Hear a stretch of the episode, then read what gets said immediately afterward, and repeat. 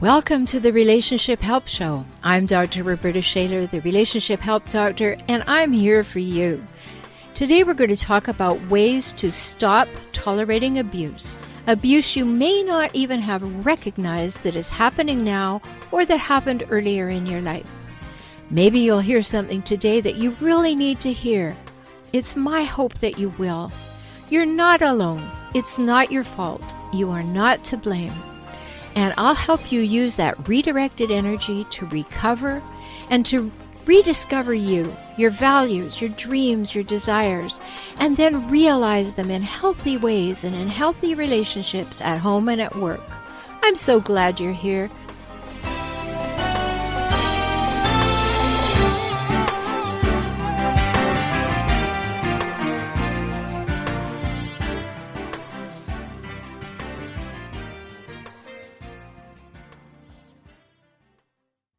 Welcome to the Relationship Help Show. I'm Dr. Roberta Shaler, the Relationship Help Doctor, and I'm so glad you're here.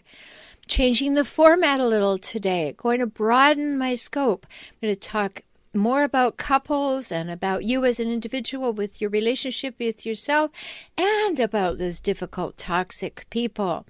I'm going to vary the show each week with a combination of those things.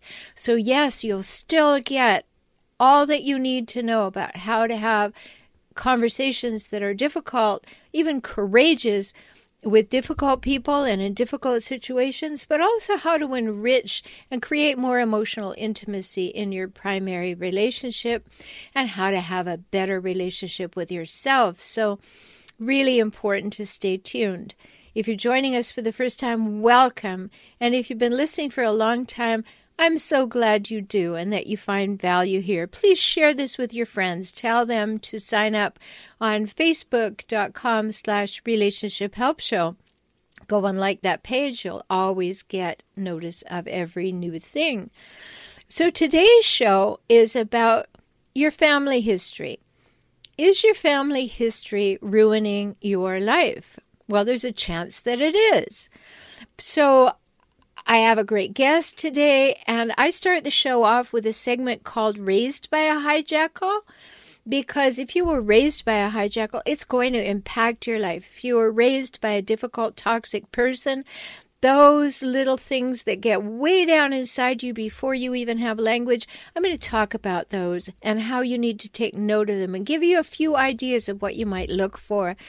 Then we're going to have two segments with Johanna Lynn she is a clinical hypnotherapist, and we're going to talk about inherited family ties and traits, things that you may not have even noticed, things that you have noticed and you don't know what to do about, and to give you some empowering suggestions to how you can improve life after recognizing that you've been in a difficult situation with difficult people and may have a few of those things lingering and you'd like to get rid of them.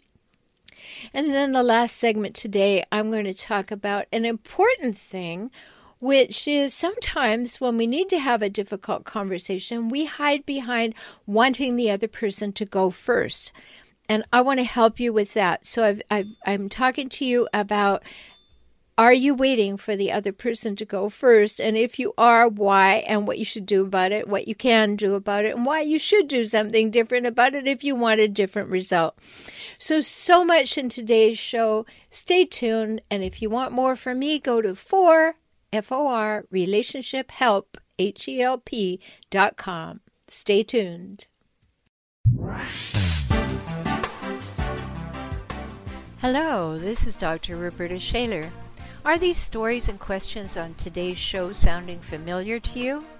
Are you ready to say no more to the abuse from toxic people in your life? I'm so glad. You matter and you deserve to have real love, true love in your life. Love from yourself and love from others. Not that demeaning, discounting, and dismissive masquerade that a hijackal pretends is love.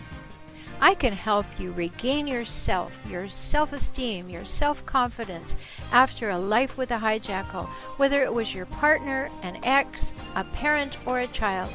Let's work together now. For individual sessions or small group coaching, visit 4relationshiphelp.com slash join. Talk soon.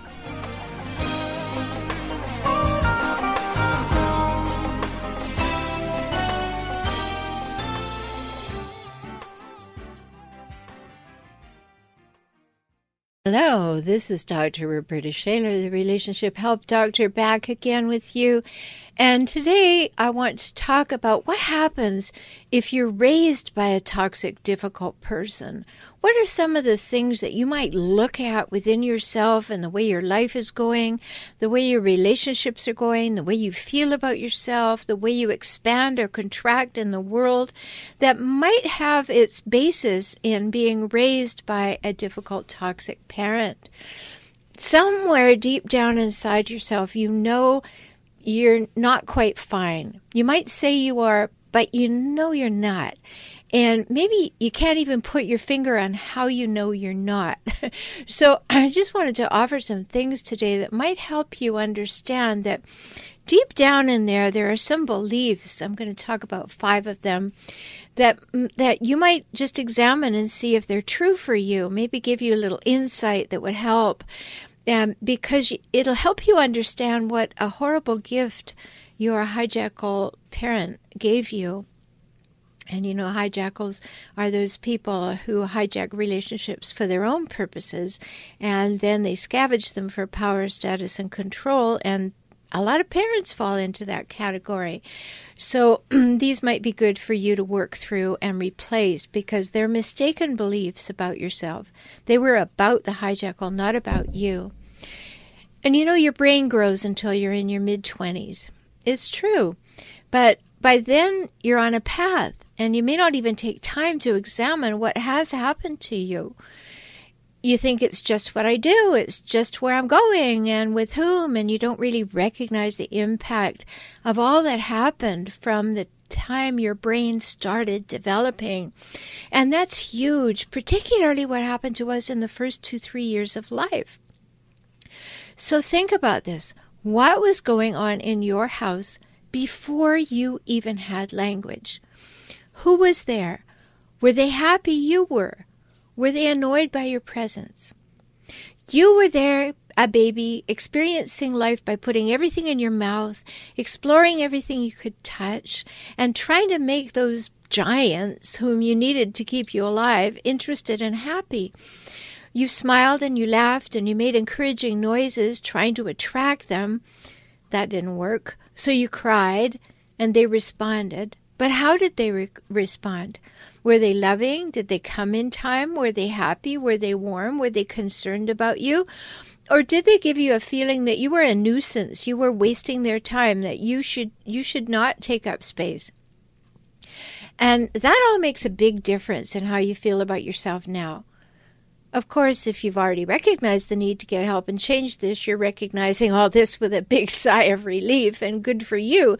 But if it's unrecognized, it can ruin your life and ruin your relationships and keep you feeling inadequate and definitely undermine and sabotage your success. So I just want to talk about five deep, dark, underlying truths that you need to look at. They're awful gifts you unwittingly and definitely unwillingly received from a difficult parent, a hijackal parent, or a primary caretaker.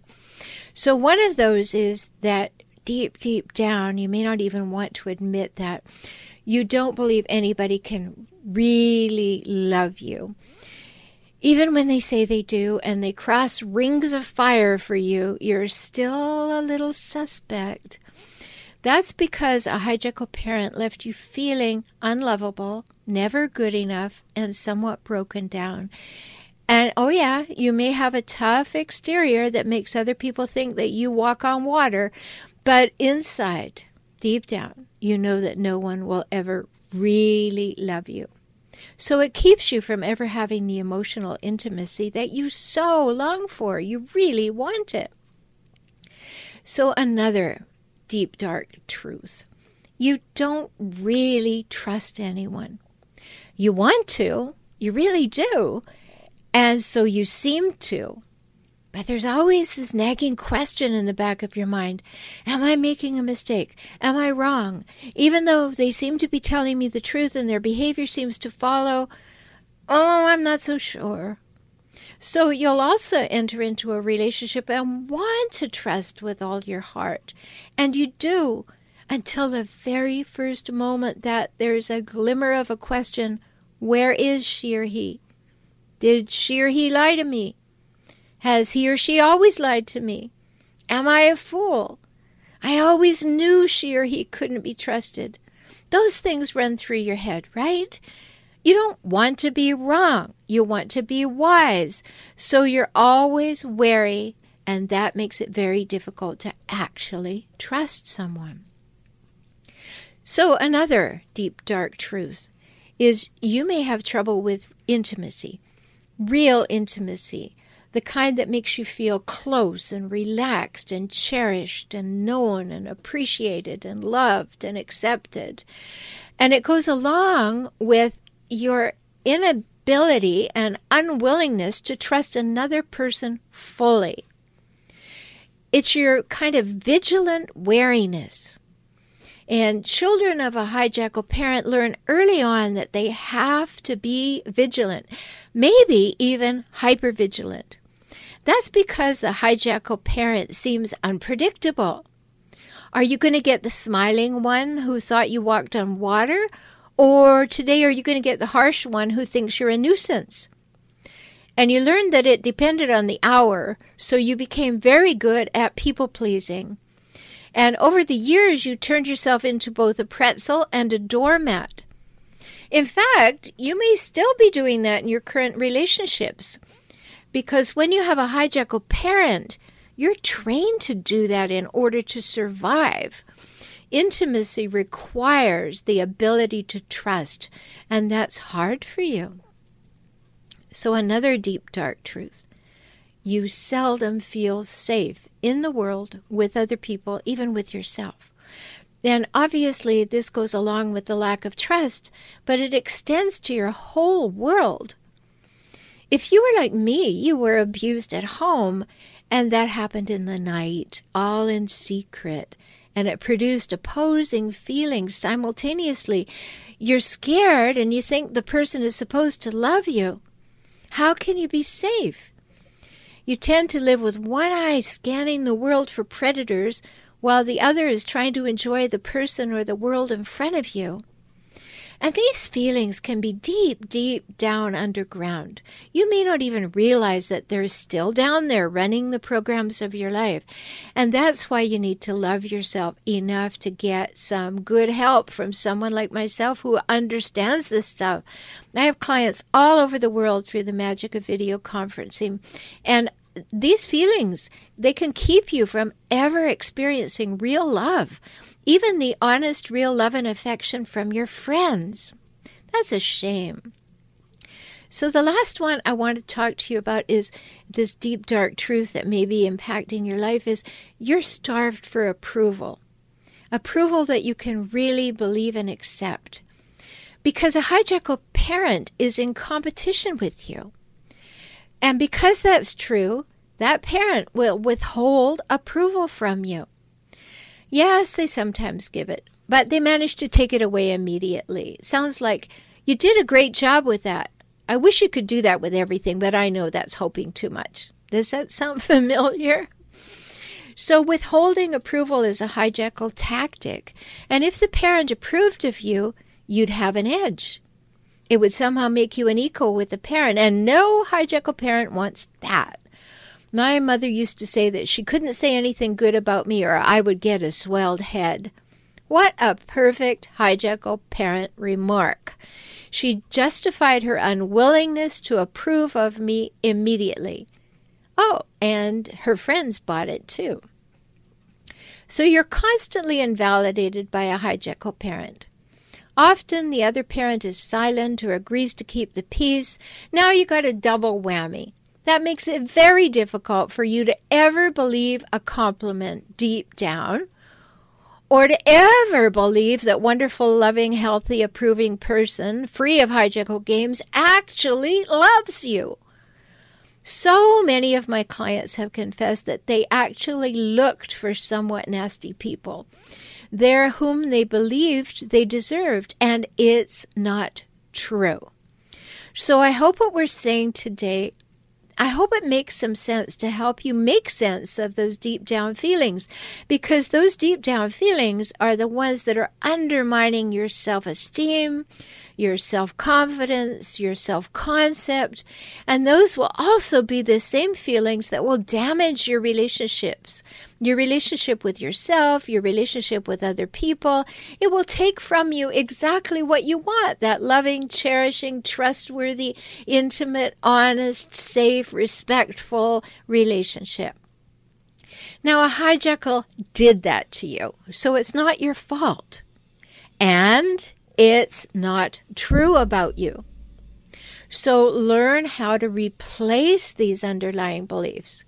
They're sabotaging you and your relationships. So I hope this helps you because you need to do the work to be free to live an authentic, empowered life now. What a hijackal told you is none of your business. Talk soon. Life as a couple can be exciting and enriching. You both feel supported, known, heard, and appreciated. You know you're safe. Is that what you're experiencing? Does your partner have your back? Can you be vulnerable safely? Do you trust each other fully? Would you say you are emotionally intimate? If not, things can get much better. I'm Dr. Roberta Shaler, and I work with couples just like you all over the world by video conferencing. If you want a world class relationship, learn how now. Visit 4relationshiphelp.com slash join and schedule a time to work together. Let's talk soon. 4relationshiphelp.com slash join.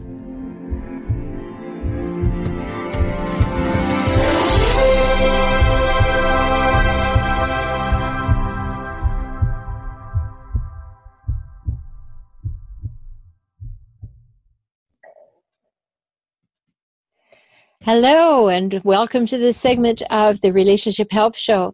So excited. I have my guest here today, Joanna Lynn, and she is from Canada, my homeland. So, yay! I always like to have Canadian folks on the show. That's great. And, uh, and I'm excited that that's going to be our topic today because she brings something very unique. So, as you can see, beautiful Johanna sitting there. Do you say Johanna or Johanna? It's Joanna. Joanna. Oh, okay, lovely. Um, you, as you see her, let me just tell you a little bit about her because she has mm. something very, very unique in the way that she approaches things. And she's fascinated by what parents share with their children, the invisible stuff that's passed along in the DNA. And the one thing that we all have in common is that we come from a family. There's none of us who didn't come from a family, even if that's a single parent family. So we've been influenced far more than we know by that, including in our DNA, but also in everything that happened to us. And Joanna offers a powerful way for us to see where the root of the challenges are and then helps people to figure them out. And you use the term inherited family trauma. So let's just start, Joanna, welcoming you to the program. I'm so excited that you're here. Well, thank you. It's great to be here. Yeah, it's, it's good to talk about something different. Of course, we're mm-hmm. talking about living with toxic and difficult people all the time here on the Relationship Help Show. But we really do have to look at inherited family trauma. And I like, I use that phrase actually. Um, but I'm delighted that you use it as the focus of your work. So, what what do you do when a high conflict couple comes to you and says, "Help"?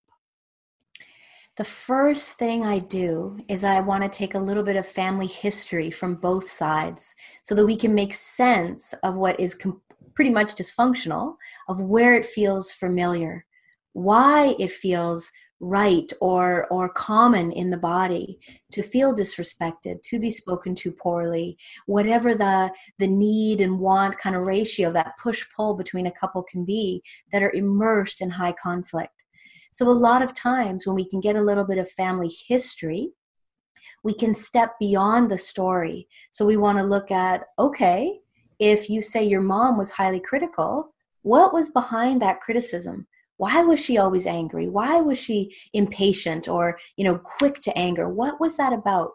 So that we get a little bit more understanding around the influences.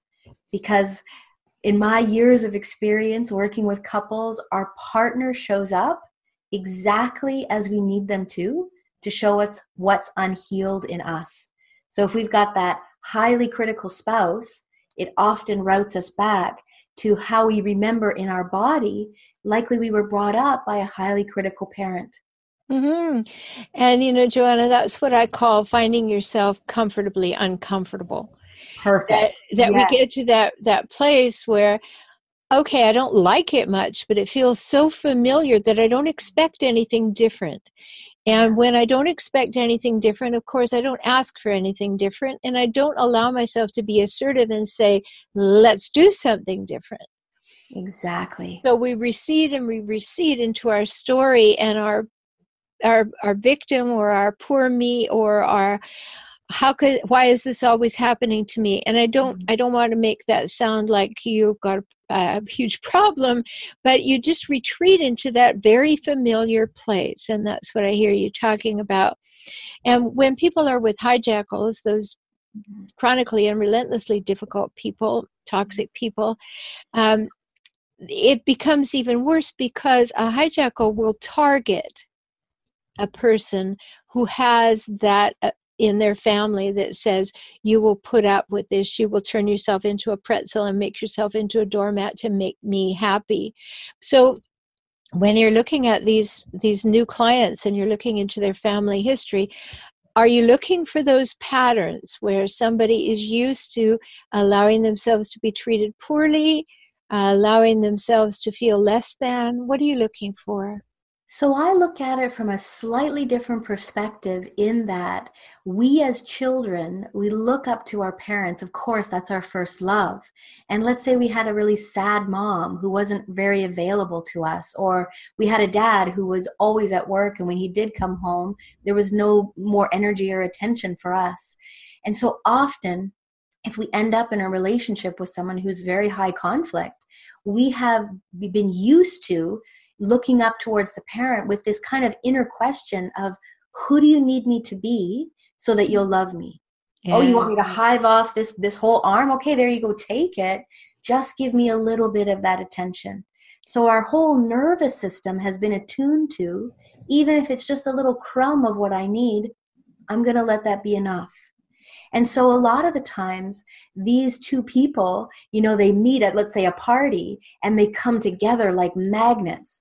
It's almost as if a higher part of them knows, okay, we get to work through these unresolved pieces that are sitting inside of us. Hmm. Now, one of the things from my work that I'll just put into this conversation is that you know it's it's so complex, it's so complicated. It is simple, not it's simply not simple. Because if i have if i have had that attraction and there are those needs and there are subconscious things happening and abuse that's been normalized for one person and a hijackal comes in a person who has pathological things going on with them um, they see their moment. But when they come into your practice, it may be different for you with you're saying you have a different approach that what do you do when they come in and you say to them tell me your history and they they give it out but they don't take any responsibility for the fact that they have this deeply critical or neglectful or abusive situation that they came from and entertain the notion that it could have something to do with the problem in the relationship? It's a very powerful question because we have to look at the reality that there are many people who just do not want to look at the roots of why they do what they do some of the most painful you know habits can come from that place yes and so a lot of the times that where i find even if i'm working with half of the couple you know maybe only the wife will come and the the powerful approach is for her to recognize okay, that's why this feels so familiar. What is it that I need to integrate and understand within myself so that this feels less and less familiar? This feels less and less where I want to be. How do I heal those parts of myself if I'm a puzzle piece that fits in with that? Because you know we can't force our partner to you know look at this or you know read this book or attend this this therapy session with me. Um, we've got to take full responsibility for our own part inside of it and recognize maybe the spouse who is highly critical who is high conflict doesn't want to look at this. You know my experience with with clients that are that way you know anger and sadness they're very much two faces of the same coin. And so there might not be that access to go into vulnerability, to quote unquote look under what's been stuffed in the body, mm-hmm. where it just feels easier to be rageful, to be impatient, even if it costs them their relationship, their family. Because in their inner imprint, I call it the family imprint, you know, love equals um, being let down. Love equals this this push pull of being on a roller coaster ride where some days we're connecting some days we're at each other's throats. And if it wasn't that way it just wouldn't be love. Mm-hmm. so there's and, a real readiness that's that's got to be there for the client as i'm sure you find in your practice as well. Yes absolutely. And you know i i have come to realize over the years that i've been doing this joanna that that there are three kinds of hijackals. They're what I hmm. call black hat hijackals, gray hat hijackals, and white hat hijackals. Mm. There, there are people, the black hat hijackals have the DNA markers, they have the brain chemical wash, and they have the abusive background. Yeah. And they only know one way and they're sticking with it. And they, you know, it's just the way they're going to be, and they have no interest in recognizing that or changing. And the gray hat hijackals are people who have a little awareness of how they are and what works out in the world.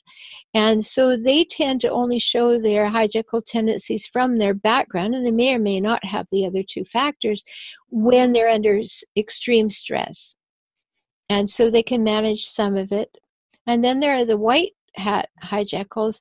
These are the people who are fairly unhappy Mm-hmm. They recognize they can't sustain relationships, that they keep hurting people, and they don't want to, but they're, they're kind of like a one trick pony. They only know one way to be in the world. Mm. They only know one way to respond, and that is to take control over something before it takes control over me. And I'm I have that, as you were saying, that deep well of sadness versus rage, the two parts mm. of the same coin. That the rage and is so much easier to express than the sadness, and so then they have to and they're often willing to and they're a small percentage of these people but they they say help me i mean they cry real tears yeah. Black hat hijackals cry crocodile tears at the drop of a hat, but mm. white hat hijackals cry real tears. I don't know why I hurt her. I don't know why I yell at him. I don't want to be like this. Help. Yes. So, what's your experience with that? Well, I would have to say that they get to this point where their desire to be loved, you know, kind of gets over that pattern of hurting to get love.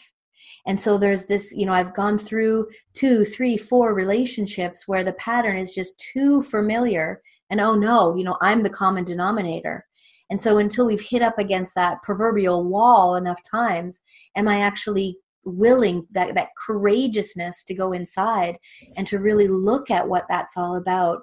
So I'd, I'd have to agree with you. I do see those distinctions that you've outlined and that kind of points to their readiness to do the inner work to be able to show up differently.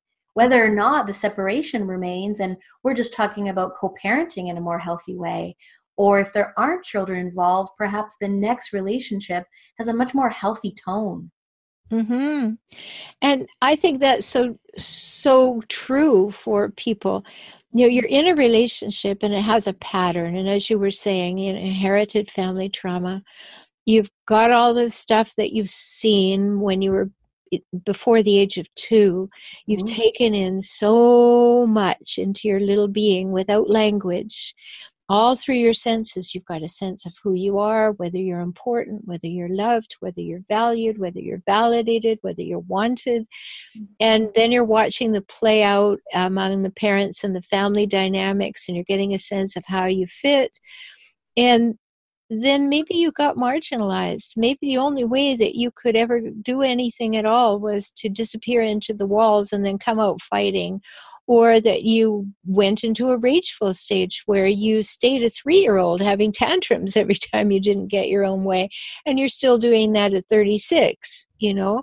Yeah. Um, and these things have a way of just maybe they look a little different, but it's the same thing. And for most hijackals, particularly black hat hijackals, we know that there there's they're stopped at an emotional space of you know no more than 10 or 11 years old yeah. Because of all this trauma. Mm-hmm. Exactly. A lot of pain that kind of keeps it stuffed.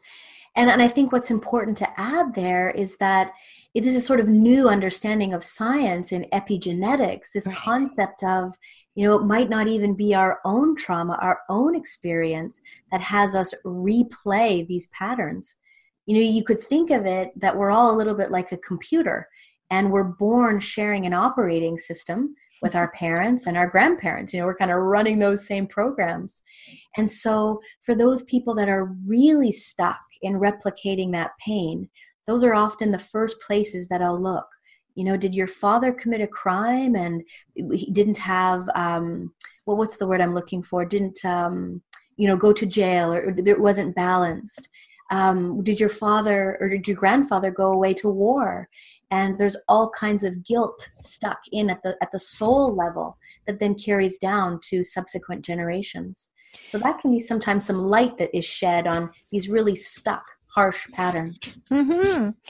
and and i love that what you said because mm-hmm. it's very important for us to realize there could be unresolved things in the family system that have kind of spread to us the, the little DNA contagion, if you will. That's a good that, way to say it. You know, and and they're not even ours, but we feel them and we operate from them. And that's that's important. I know I come from my father's family was an entire layer of hijackals. There was mm. not one of them that was not a hijackal. And my father was an extreme passive aggressive, and that was his response to it. So, when you've had a family systems issue um, or an inherited family trauma, as you say, we get to choose our response to it consciously or unconsciously. Mm-hmm. So, I would imagine that with your work as a clinical hypnotherapist, that dealing with the subconscious and unconscious patterns plays a big part. Am I right? It really does. I think we can't have one without the other. I'm very much a full picture thinker, uh, and our our inner images they really run our lives. And so, what I mean by that is, if we hold the inner image that you know, gosh, no matter what I could do for my mom, it was never enough, or you know, no matter uh, what mood my dad was in, he would always be uh, insensitive or, or critical to me. So if that's the inner image, it's as if we go out into the world and life shows us those same themes over and over again. Right, and that's something we really want to talk about. So we're going to take a break and come back with Johanna Lynn. You can learn more about her at Johanna Lynn. And now I'm saying it with an H because I want you to spell it with an H. J O H A N N A L Y N N dot C A. Because remember, she's Canadian. So jo- Johanna Lynn dot ca. You can find that. She has a free book there for you. That be good to yourself, a free gift. And you will explore that and learn more about her. And we'll be back after the break to talk about things.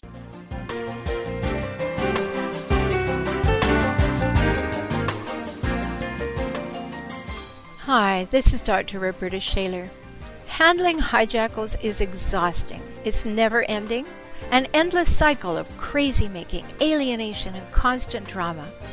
And cycles are difficult to step out of. I know because I've been there too. And that's why I reach out to you to offer the insight, skills, and strategies you need to heal. My small group programs, Handling Hijackals and Hijackal Recovery and Rediscovery, will shortcut your journey to healing. to save your sanity and to stopping the crazy making. Visit 4relationshiphelp.com slash join now and let's talk soon.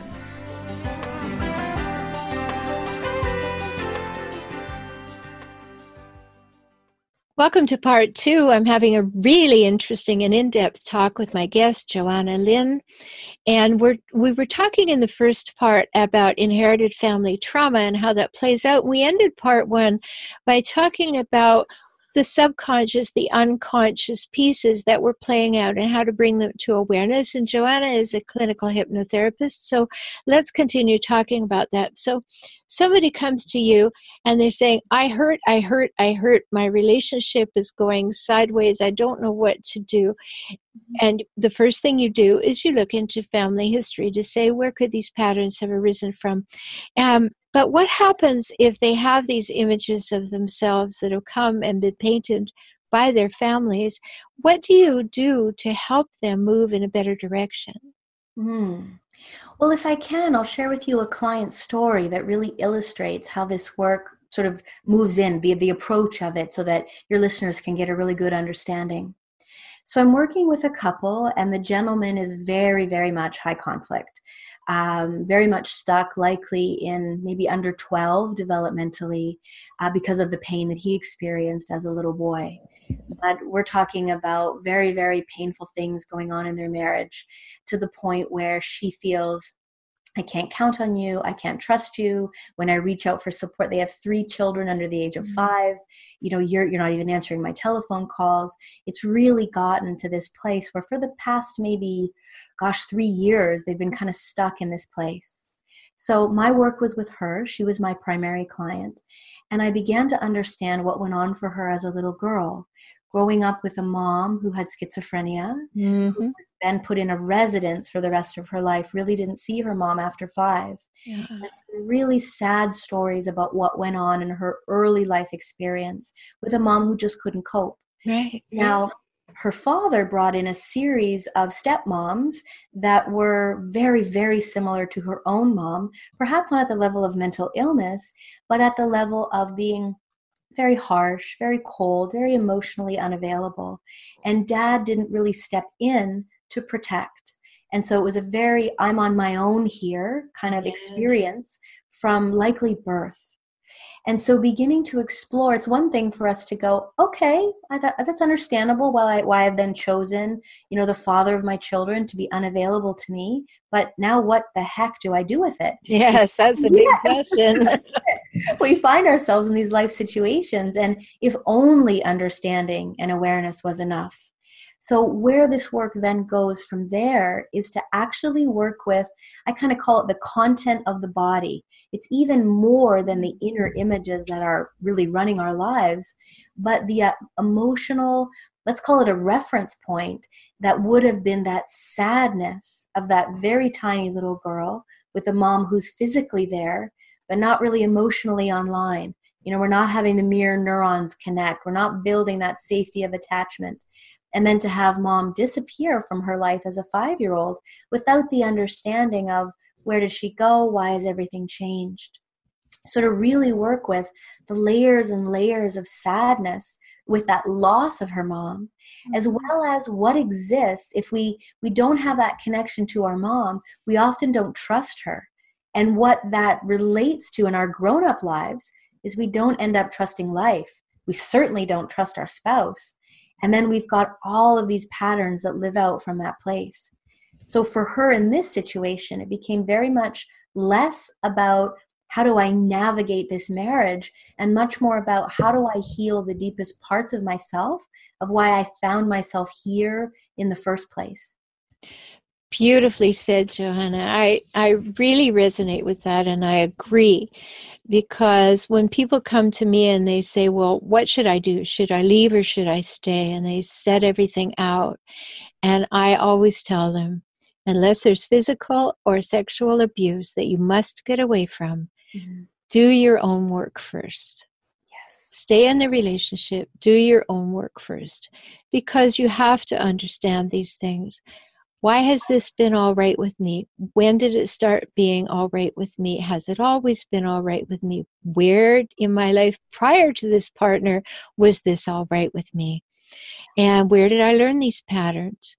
So when a, a person figures that out, male or female, because there are equal numbers of male and female hijackals, so equal number of partners, they start looking at that. It's not about blame. It's not about blaming yourself. It's saying, this was given to me in the early years of my life and there's not you know you turn turn 14 and go back and say let me look at my life up to now and see what i've been given you mm-hmm. just keep moving forward because you're in a developmental stage for a long long time mm-hmm. and then by the time your brain is fully formed at 25 you're in the throes of dating, marrying, raising a family, creating a career, acquiring things that allow you to think of success. And many 25 year olds are not going to go back and say, hey, maybe I've got some things I need to look at in my past. But it's very important for every single person to do their own work. And it's not that every single person is dysfunctional, it's that we need to say, am I free of things that were inherited? You know, I've written a lot of books, Johanna, and I talk about things that are inherited, adapted, and adopted. Mm. And when you have those things that you don't look at, then you're kind of on autopilot running from somebody else's program. And so I hear you talking about the same thing in different languages, having someone come in and say, All right, where did this become familiar? That's it. Yeah, and creating is a oh, safe, creating a safe place to do that. So go ahead. What were you going to say? I was just going to say I love what you've shared there because I often really, myself included, but guide my clients to look at relationship as a path. You know, this path to personal inquiry that even the places where our partner triggers us, as you say, if there is an active abuse going on, to begin to look at, oh, okay, Thank you for showing me this is still a live wire. This kind of shows me where I need to fine tune and really gain more understanding about myself. Um, instead of thinking if I just could get away from this, you know, we'd all be ideal partners, you know, up on a mountaintop meditating away. But we learn so much more about ourselves inside relationship. Yes. And it, it is. A relationship is the best school ever if we treat it that way. Yes. You know, but if we're all about blame, you know, one of the reasons that I created the term hijackals is because people well first of all people are not able to diagnose another human being unless they have the credentials to do so and the background. But people go rushing off to google and they say my partner does this. And the, google says well read this about narcissism. And then the, the partner says oh well my partner has a problem. They're a narcissist. And they exclude themselves from the relationship dynamic by now saying oh that's what's going on. And i wanted a non-clinical term to talk about the traits, patterns, and cycles that these people have so that I could say, how am I interacting with this? How was this familiar enough to me to be comfortable? And people don't realize it was familiar to them because a hijackal is a chameleon. Mm-hmm. And they're mm-hmm. going to be any color you want them to be, your favorite color when you first meet them. But slowly they're going to show you their true colors. And so we can be easily fooled when we have a background of pain because mm-hmm. the person seems so perfect. Yes. They're all we ever wanted. It's like they can read our soul. They they understand us. They give us everything. But we have to understand that the hijackal has their needs too, and their need is to have control over you and so have power over you. So in order to get that control so that they feel that their life can work. And they're very damaged too right? Everybody's mm-hmm. hurting here. Mm-hmm. and and so they just want to get it over with. Let me let me put on this show of having empathy and being this good person until i get you you know and that's why they say oh, i just know i love you. I know we don't know each other but i love you. I'm going to marry you. And they get into this big rush to move in, get married, have a baby, do something that allows the gotcha to happen. Like now we're bonded and now I know that you're going to stick in and, and do your very best to make me happy. And I'm going to go off and do what makes me happy. And so we don't get that place where the relationship becomes the learning space that you're talking about. So, what can you do to encourage people? Even if you're just working with one partner, to make that a learning space when they're fearful of that place? Hmm, that's a profound question. I think that a really big part of it is to recognize the work that they're doing is enough because that's a, a, sticking point for many people. But he, you know, but she won't do this work and feeling like it's unfair or why do I have to do it all? To really get into this position that I'm not doing this work maybe necessarily for the marriage, I'm doing this work for me. And maybe if you have children, for my children so that this doesn't continue on for one more week, for one more month, for even one more day. That I get to free myself from some of those painful patterns and come back home to myself in a real with new understanding with new insights so that it's worth the effort even if your partner doesn't ever read you know a page of the book you think they should or come to any of these um, commitments that you're making for yourself hmm And so again, we're back to that place of do your own work, come to understand it, understand what part you played in the attraction process or in the allowing process or in the not setting boundaries process. And yes, we need to have compassion for ourselves and for other people. But we also need to strengthen ourselves so that we are not enabling or condoning behaviors that are hurtful and hurtful to ourselves, hurtful to the other partner, whether or not they feel hurt, but hurtful to the modeling that we're doing for our children. Mm, absolutely. You know, sometimes that's what puts the light bulb on that would I want my daughter to be in this very situation? And usually it's unequivocally no. And yet, if we're modeling this, we can know there's a very high probability that's going to happen. Mm-hmm. So how do we take that step back to really look at, okay, wow, I don't have this kind of resilient boundary with my own spouse, it's his own person I, am sharing this life with. Yeah. Where didn't I have a boundary with one of my parents? Where did I feel unheard or walked over? And that's usually we have to go back to the origin, right back to the source of where it happened to create the resolution we're looking for in the here and now. Absolutely. So we've got so much to talk about, um, and maybe we'll do this again and, and take the conversation in another direction. Um, it's so important for people to get help. I want you to know that you can talk to Johanna. Uh, go to johannalynn.ca. That's J O H A N N A L Y N N dot C A. Find her there, look at her work, enjoy that. I'm sure you've enjoyed her as much as I have today. Thank you so much for being with me, Johanna. Oh, well, thanks for having me as your guest. I love your show and I'm behind all the empowering work you're doing in the world. Thank you so much. And I love what you had to say, and I look forward to doing it again. Mm-hmm. So, this is part two of the interview with Johanna Lynn. Remember, you can learn so much more about her by going to johannalynn.ca. Don't forget the H in Johanna. And uh, you know that you can always find my work at For Relationship Help or the YouTube channel for Relationship Help. We'll be right back with the next segment of the Relationship Help Show. Stay tuned. We're going to be talking with you very soon.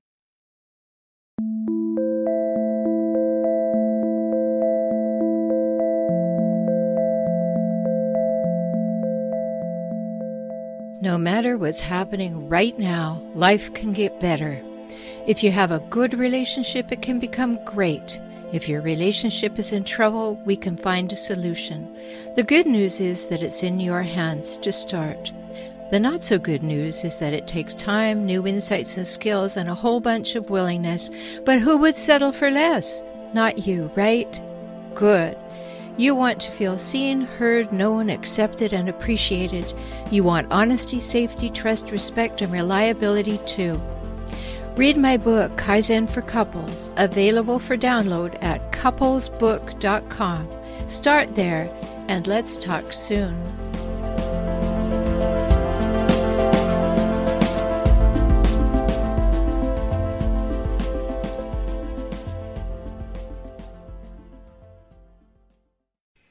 Hello, this is Dr. Roberta Shaler, the Relationship Help Doctor, and I've been thinking about the fact that many times it seems people put off difficult conversations and they're really hoping that the person they're having problems with will go first. So I wanted to address that today because are you waiting for someone else to go first?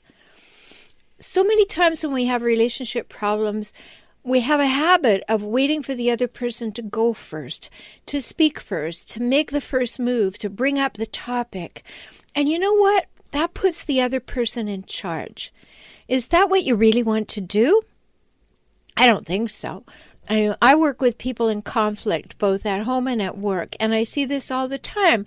The hue and cry is, if only he or she would do or say or whatever. So is that other he or she or they really the one in control? The one who alone can change the circumstance, condition, or the situation? Is he or she or they in charge of your relationship? I don't think so. I hope not. But it's sure convenient to keep that in that compartment. Then you don't have to do anything. It's a vicious circle. And you can go on blaming the other person, making them wrong, justifying your behavior because you're waiting for them to go first. So we use phrases like, if she or he wanted to talk about it, we'd talk. Or, it's best to let sleeping dogs lie. Or maybe, they're impossible to talk to, so I'm just not going there. Or, there's nothing to be gained from bringing it up. Or it will only go from bad to worse if we try to talk, so I'm not going to. Or maybe another position let's not air our dirty laundry. Or I don't want the hassle. Or oh, no point, that's just the way they are. No, what's interesting about all those phrases is yes, they can be true, but they can also be excuses for taking no personal action to move the relationship onto a better footing. It's important to ask ourselves if we're making excuses. And you know, by the way, I don't know if you knew this, but if you look up reasons and excuses in the dictionary, they're the same. So don't go there. Don't go to making excuses to avoid taking personal responsibility for the state of your relationship. So, why do we put it off? Why don't we speak up? Why don't we go first? And there are many reasons why we avoid conflict. It's scary, and maybe we don't feel competent. We don't think we have the skills to handle it well. Or maybe in your early life you were taught to be seen and not heard. Maybe you've had some bad experiences previously. Maybe you really don't care about the relationship. Or maybe you're better at justifying your position when there is no conversation, so you don't want to be wrong. Or maybe we have other people who think the same way as we do, and we just want to keep talking to them and not deal with anything that looks like conflict. Or maybe we need to think the other person is inferior or wrong so that we can still feel superior and right. That happens frequently. Or maybe we'd have to acknowledge that it's time to change. And um, denial would be difficult to maintain. And that's really scary too, because many people prefer to live in denial. That's a comfortable place for many people. The only problem with that is you never get to fully live. You never get to experience and express who you really are. You don't get in touch with your own values and your vision for your life and your beliefs and your goals and your challenges you don't get to step up and be really you, living in integrity and creating connections based on that. Because there you are, you're waiting for somebody else to go first to have a conversation. Maybe you don't have any boundaries and you know that, and that's kind of scary, so you don't speak up. So start there, create some boundaries, or get some skills. But don't be waiting for somebody else to go first because that gives them the control of the relationship and you're handing it to them. Don't do that. So if you have a relationship that's flagging or festering or floundering, are you waiting for the other person to go first? It might be time to wake up and smell the herbal tea. To time to step up and take the bull by the horns, or at least to open and invite a conversation and find out what's possible. I know it's scary, but you can't do it any younger and you don't want the, the conflict to last any longer. So now's the time to step up. You go first and take charge of a difficult situation. I wish you well with that. If I can help, you'll find me at 4relationshiphelp.com or on YouTube at For Relationship Help. Talk soon.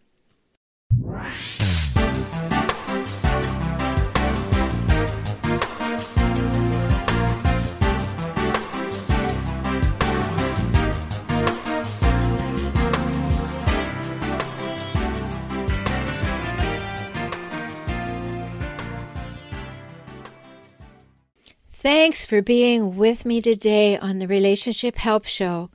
I'm so glad you were here, and I hope you are too. I hope you heard some things that you will really take to heart, and you will spend some time in the quiet thinking about it. Or if you need help, you know I'm always here to help you. So you can have a free consultation. Just go to 4relationshiphelp.com slash free consult, or go to 4relationshiphelp.com and find whatever you need there. So today we talked about what's the impact of being raised by a toxic, difficult person?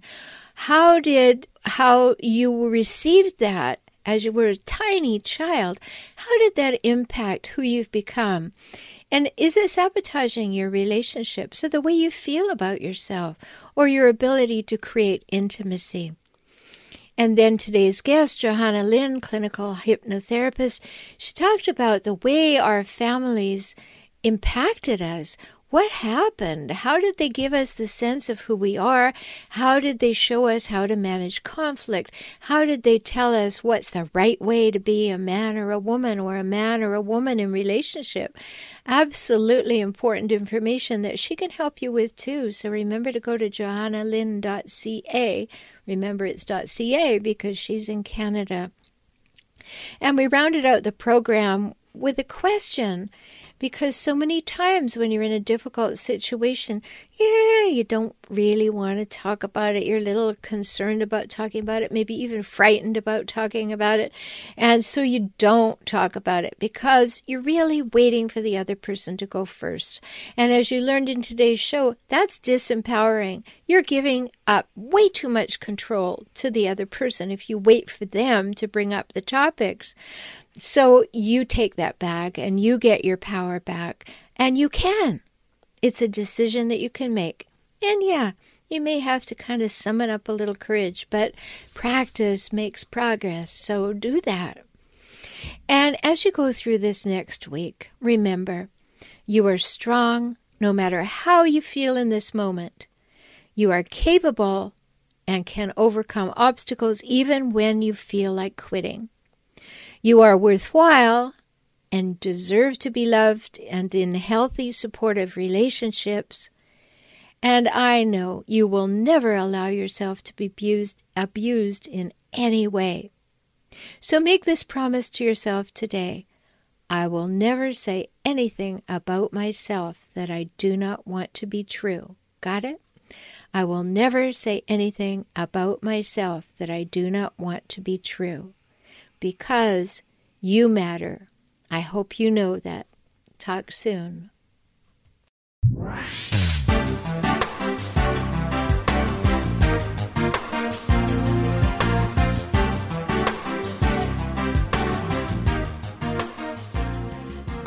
I'm so glad you spent this time with me today. I hope you heard something that touched your heart you can have the life and relationships that you most want, and that begins within you now, today. I'm always here for you. Life can get better, and you heard that from me, the relationship help doctor, Roberta Shaler. I work with clients throughout the world through video conferencing. We can talk. Learn more at 4relationshiphelp.com. Visit youtube.com slash forrelationshiphelp and if you want to listen to the show's archives, visit relationshiphelpshow.com. Join me for next week's show. I'll see you then. Talk soon.